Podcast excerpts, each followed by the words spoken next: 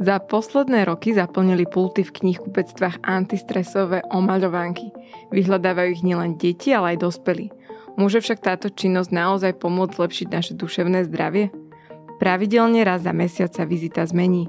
Formálne rozhovory s odborníkmi vystrida priateľská debata. Budem sa v nej totiž rozprávať so svojou kamarátkou, biologičkou Simonou Švarc, ktorú možno poznáte z podcastu Dve baby aj o vede. V tejto epizóde spolu rozoberieme nielen antistresové omaľovánky, ale pozrieme sa aj na to, prečo sú oči dôležité a aké činnosti nám môžu pomôcť na to, aby sme svoj zrak zlepšili. Voľbami sa to len začína. Odomknite si celé ZME a zostaňte v obraze s výhodným prémiovým predplatným s 50% zľavou, ktoré nájdete na zme.sk lomka voľby. Prémiové podcasty, čítanie bez reklám a stovky e-kníh na stiahnutie iba za 12 eur na 12 týždňov. Zme.sk lomka voľby.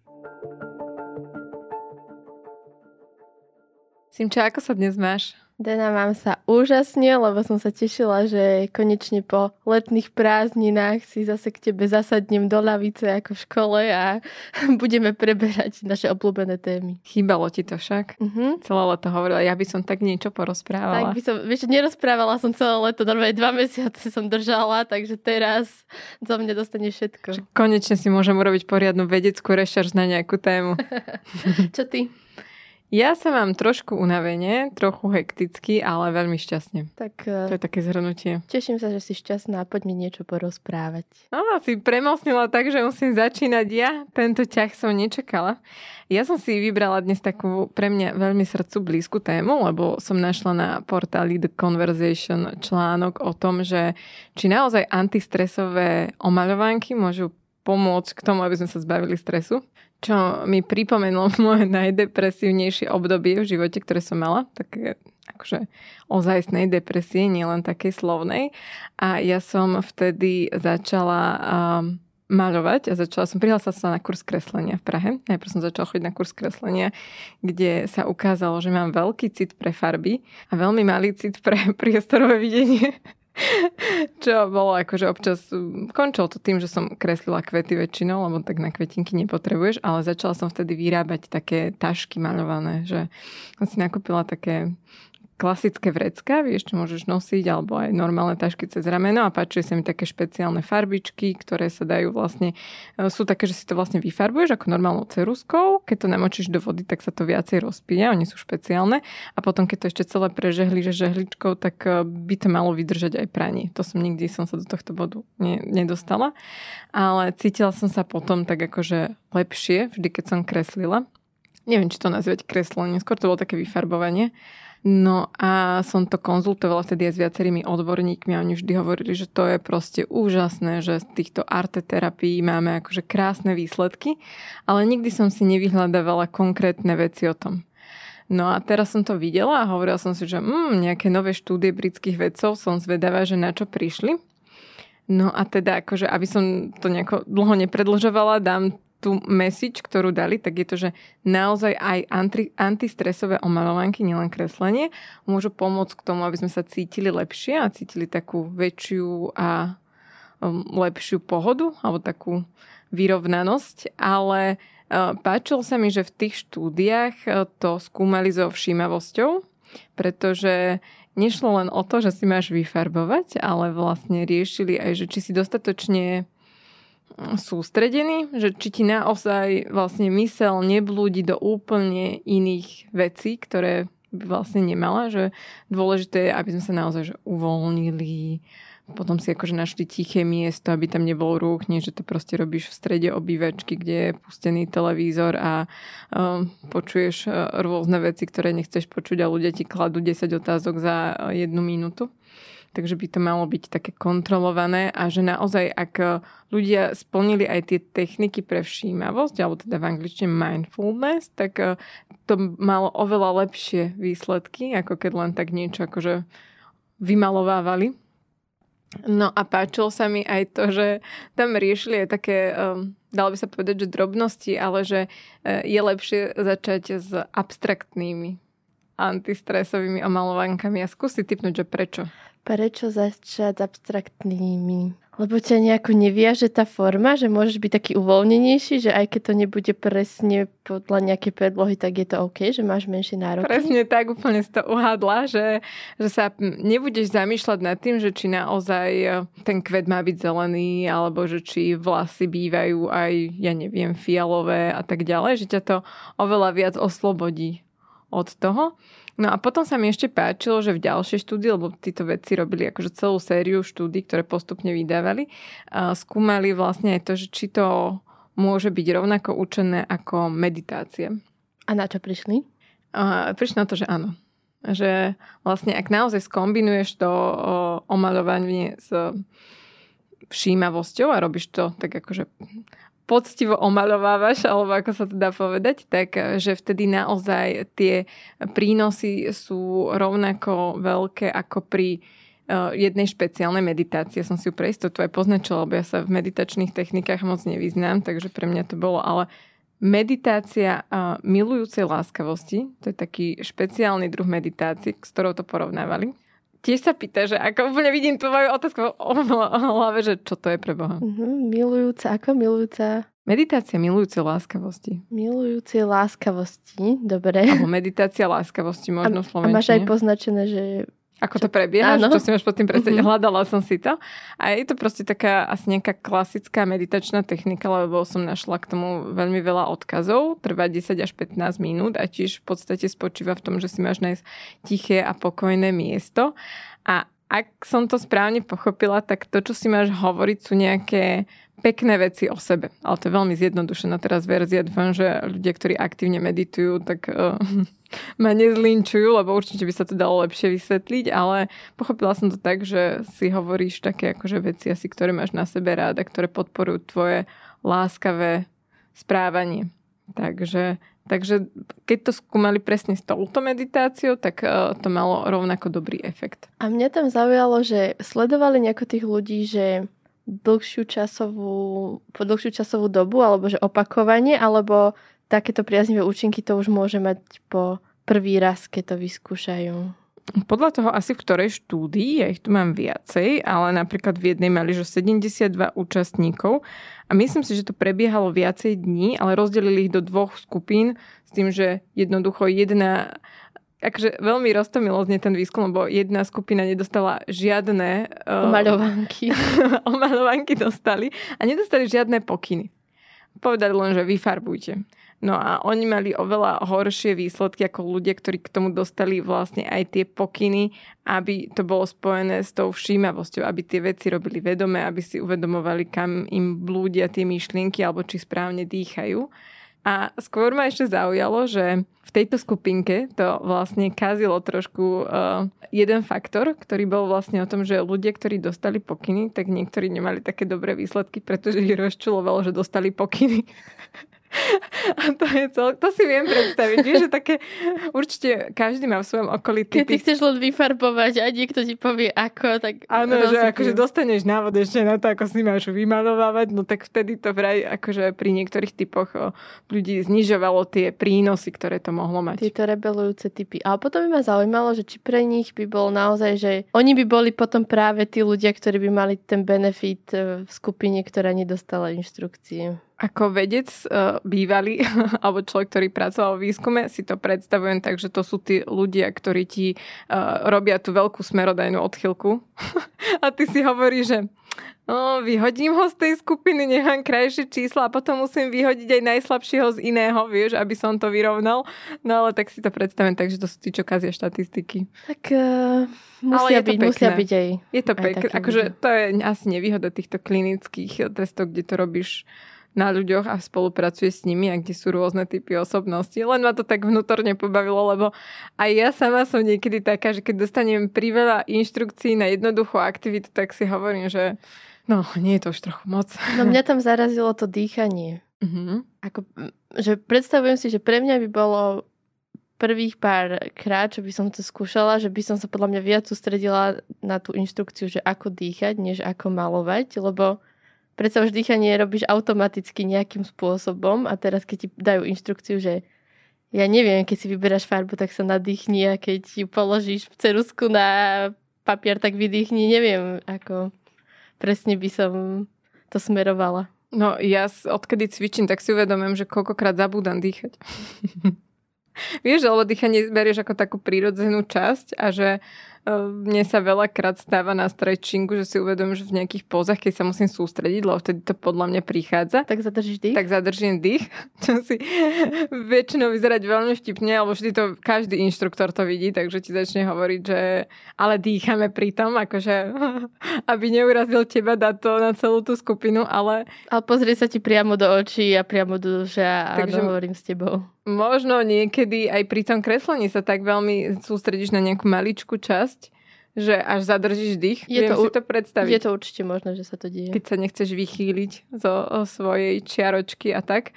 Takže, ale prišlo mi to ako veľmi pekné, celý ten výskum. Prišlo mi pekné to, že Uh, mnohí ľudia nemajú radi pohyb, ale prichádza jeseň a jeseň je často spojená s rôznymi úzkostnejšími depresiami alebo teda so sezónnou depresiou, takže ak hľadajú aktivitu, tak eh, aj omalovanie môže pomôcť a ja ju mám napríklad rada. Určite oprášim nejaké svoje omalovávanky teraz. Ja som si teraz spomenula na to, ako som si tiež raz kupovala túto vymalovaciu, vymalovávaciu knihu. A presne viem ten jeden obrázok, ktorý som vyfarbila a bola som na neho strašne hrdá a to je, že jediný, ktorý bol kedy vyfarbený, že tam akože bolo to super, wow, na, všetko hotové a potom som to zavrela a už som sa nikdy k tomu nevrátila, tak možno ešte niekde vydolujem. A prečo si sa už nikdy nevrátila k žiadnej inej? Neviem, tam to bolo možno tým spôsobom, že tam bolo veľmi veľa malých detailov a asi som už nemala na to trpezlivo, že sa zase vrhnú do takéhoto projektu, že ja by som mala začať asi tým abstraktným a takým, že stačí málo času tomu vedovať. Ja mám jeden taký, ktorý mám rozrobený, že 3 roky. Akože naozaj. A vždy, keď už, lebo to bola taká špeciálna knižka, to som si kúpila, neviem, či v Prahe alebo niekde vo Švedsku. No a boli to omalovanky, ktoré boli také, že sa dala tá strana vybrať, aby si to mohol dať zarámovať, tým pádom celé to malo taký umeleckejší ráz. A na tej jednej som si tak dala záležať s rôznymi tieňovaniami, že vždy, keď som sa pozrela na tú druhú polovicu, že mm, a vedela som, koľko trvala tá prvá. A tak... keby si to dala zarámovať a povieš, že to bol akože umelecký zámer. Tak ja viem, že nebol. Ale diváci, vieš to, pozorovateľi obrazov by to nemuseli vytušiť. Ale vždy ma to tak pobaví, keď to chytím do ruky a vidím to tam, že oh, to je to nedokončený. No ale ty máš tiež pripravenú dnes nejakú tému. Ja mám tiež pripravenú tému a zostanem v tomto vizuálnom poli.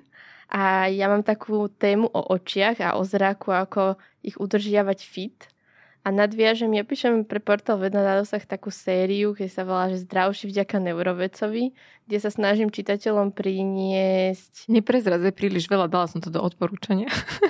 Dobre, tak prehodnotím túto vetu. Takže, ale čitateľom sa snažím priniesť jeho poznatky, lebo pre mňa on je taký, že echt popularizátor vedy, kedy naozaj, že nielen, že vysvetľuje tú vedu, ale on vie výborne priniesť aj také praktické rady, že ako ju aplikovať v bežnom živote, že naozaj ti dá počet opakovaní, kedy, akože tá veda sa potom stáva vlastne pekne ju vnáša do praxe a jednou jeho z tém bol teda, boli aj oči a on tak krásne o nich hovoril, že v podstate to je to miesto, kde sa tá svetelná energia v podobe fotónov mení na signály, ktoré zachytáva tvoj mozog. Takže naozaj, že tie oči tak nejakým nepriamým spôsobom potom kontroluje to, aké ten mozog vyšle do tela, či hormóny alebo neurotransmitery, aké sa vytvoria a podobne. Takže keď sa na tým tak pozrieš, na, keď sa na to tak pozrieš, tak to má naozaj uh, široko ďaleké následky. Keď sa na to pozrieš, nie je to iba o zraku. Tak. A takou ja som ti pravila, že budeme dneska aj cvičiť. No, ja som sa vtedy zlakla, keď si to tam povedala. Ale že prečo? Tak pri tom, že keď sa my hľadíme vlastne, keď sa pozeráme na blízko, napríklad do monitorov, do knihy, do telefónov, tak uh, naše oko sa veľmi namáha a dochádza tam k zhrubnutiu šošovky. Ale naopak, keď sa pozrieš do diálky, tak uh, oko pritom relaxuje.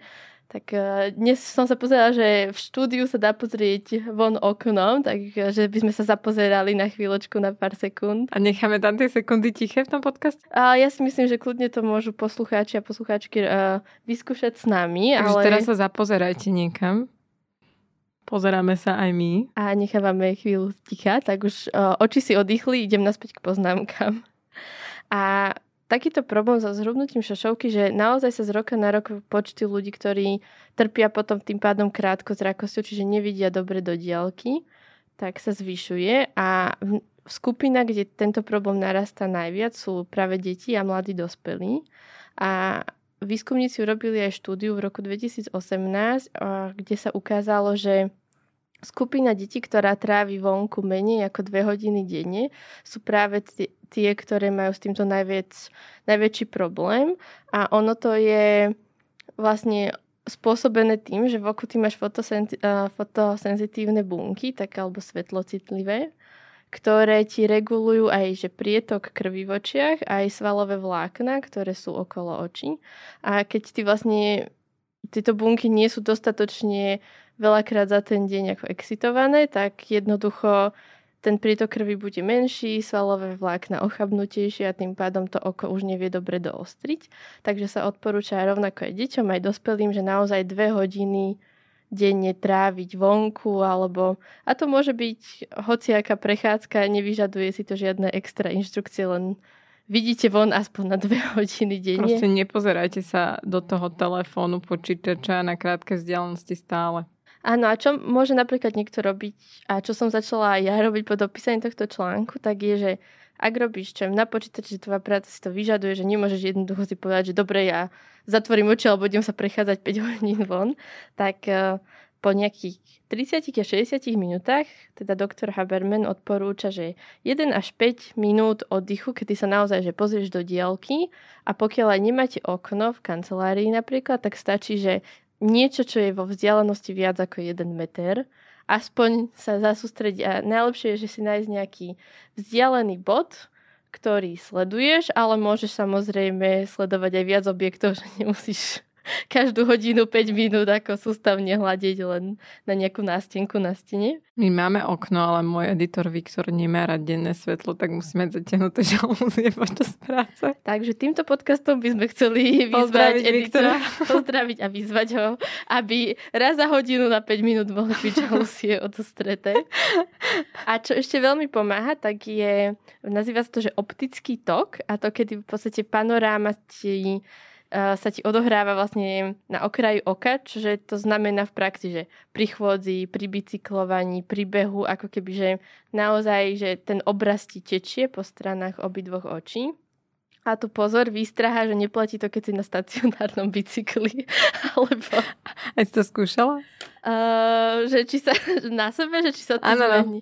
A áno, veď musím, ti, musím ťa tu pochváliť, lebo vďaka tvojmu, tvojmu tomu mailovému news letru som začala chodiť do práce na bicykli, lebo vždy šlapem taký kopec, tam je jeden, musím ísť hore kopcom a vždy si hovorím tú vetu, že tvoje srdce sa ti poďakuje, tvoje srdce sa ti poďakuje. To si dala vlastne tú vetu do článku a ja odvtedy si to opakujem a vždy myslím na teba v tom úseku. Sa vždy tak poteším, že to newsletter niekto číta. ja, ja hneď príde, hneď čítam.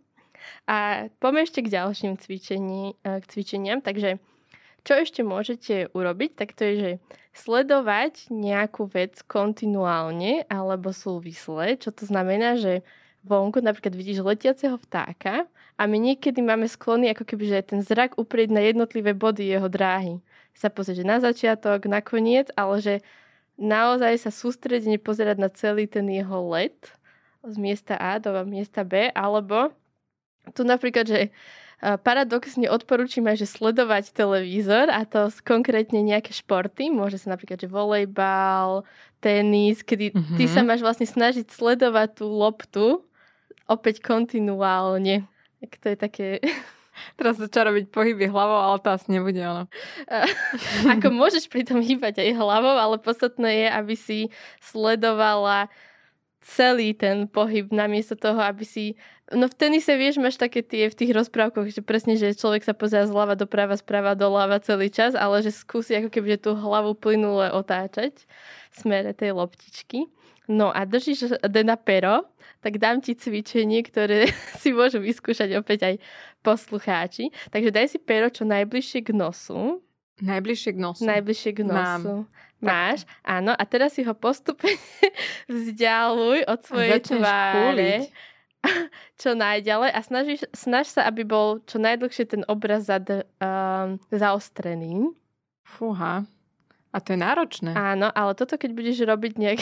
tak začneš kúliť. nejakých 2 až 5 minút každý tretí deň, tak že časom by sa ti malo, že naozaj by si do, mala do, dokázať dlhšie udržať ten obraz zaostrený a dá sa toto cvičenie robiť aj opačne. Že začneš s perom čo najďalej od svojej tváre a postupne si ho k sebe približuješ. Dve až 5 minút mi príde nekonečné, lebo celkom ma z toho boli v strede medzi očami. Tak Taký začneš, tlak. vieš, 5 sekundami a postupne sa vyšvihneš. Zvyšovať. Mhm. Na dve minúty to si viem predstaviť. Ako nemusíš to robiť vlastne stále. Vieš, že opäť, keď si budeš dávať tú prestávku po hodine pracovania, tak možno si jeden... tak si Viktor povie, že čo to Podľa mňa Viktor si bude myslieť, že ideš si nejaké konšpiračné teórie, vieš, budeš prevrácať žalúzie, sledovať pera. Áno, potom ideš kúliť s perom vedľa neho, no. Ah, bože, som sa pobavila. A, ale s čím by ti toto malo pomôcť, týmto približovaným oddelovaním, že niektorí starší ľudia majú problém napríklad, predstav si situáciu, že sú v reštaurácii, čítajú si menu a chcú sa pozrieť napríklad na prichádzajúceho čašníka a že nevedia rýchlo za- preostriť z toho menu na čašníka a naspäť na menu, takže s týmto by to malo pomôcť. A ešte tu mám dve také odporúčania. Jeden je, že dbať na svoj cirkadiánny rytmus, alebo teda také tie vnútorné hodiny v tele, lebo samozrejme opäť tam veľkú lohu zohráva práve svetlo a ako sme spomenuli, tak svetlo je extrémne dôležité pre naše oči. A doktor Haberman opäť veľmi exaktne, jeho odporúčanie je hneď ráno po prebudení sa čo najrychlejšie vystaviť svetlu na 5 až 10 minút vonkajšiemu svetlu, alebo v prípade zimných mesiacov, že treba zapnúť v byte čo najsilnejšie lampy. Mm-hmm. To ti vlastne stimuluje tie vnútorné hodiny, aby sa nastavili tak, že áno, je ráno, pre, sme prebudení a začína sa deň. Ak to ráno nestihneš, druhú a druhý takýto čas, kedy sa výborne nastavujú vnútorné hodiny, je práve zase západ slnka, kedy sa mení už vlnová dĺžka svetla a tie oči to strebávajú nejako inak.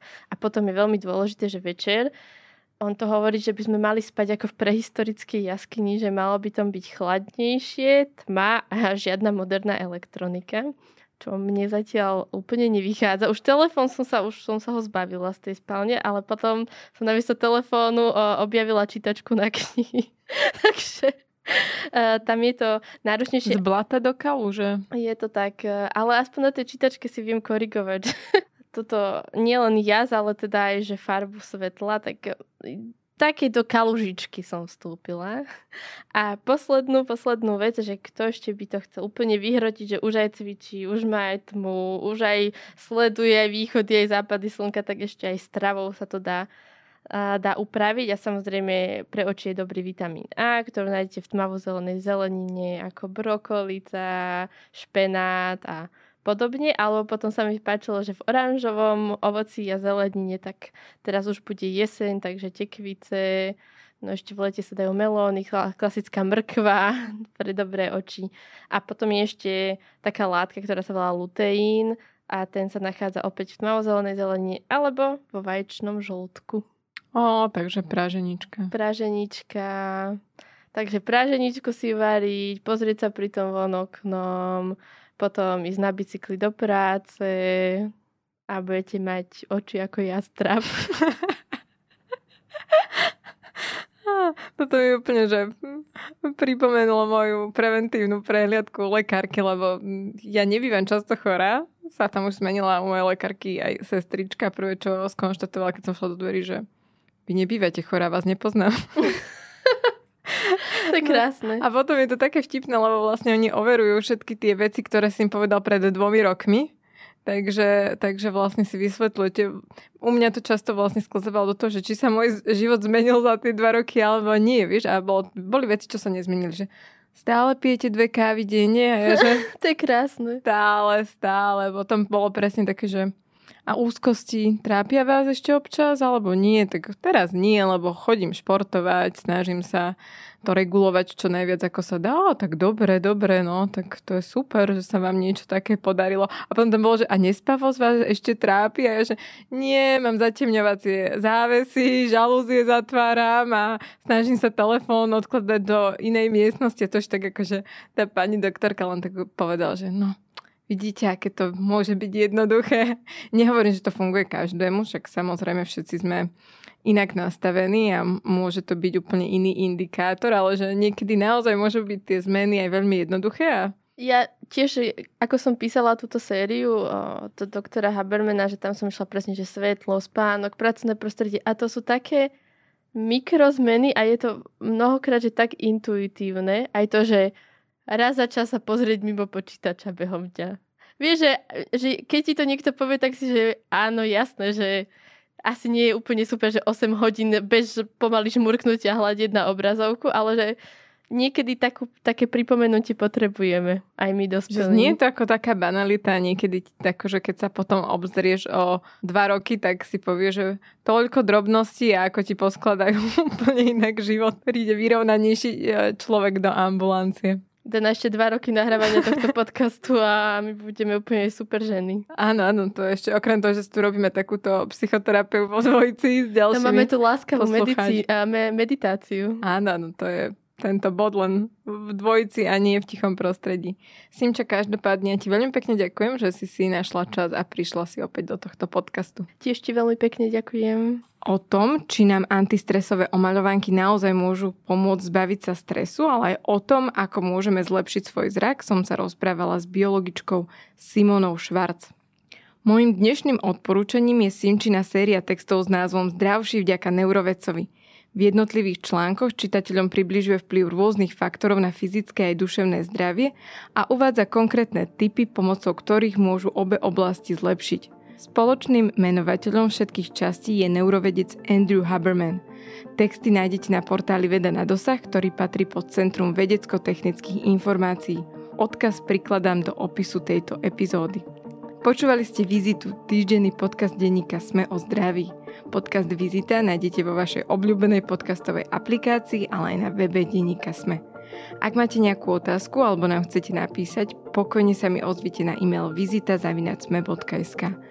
Ja som Denisa Koleničová a na výrobe tohto podcastu som spolupracovala s Viktorom Hlavatovičom a Viktorom Kišimonom. Počujeme sa znovu o týždeň.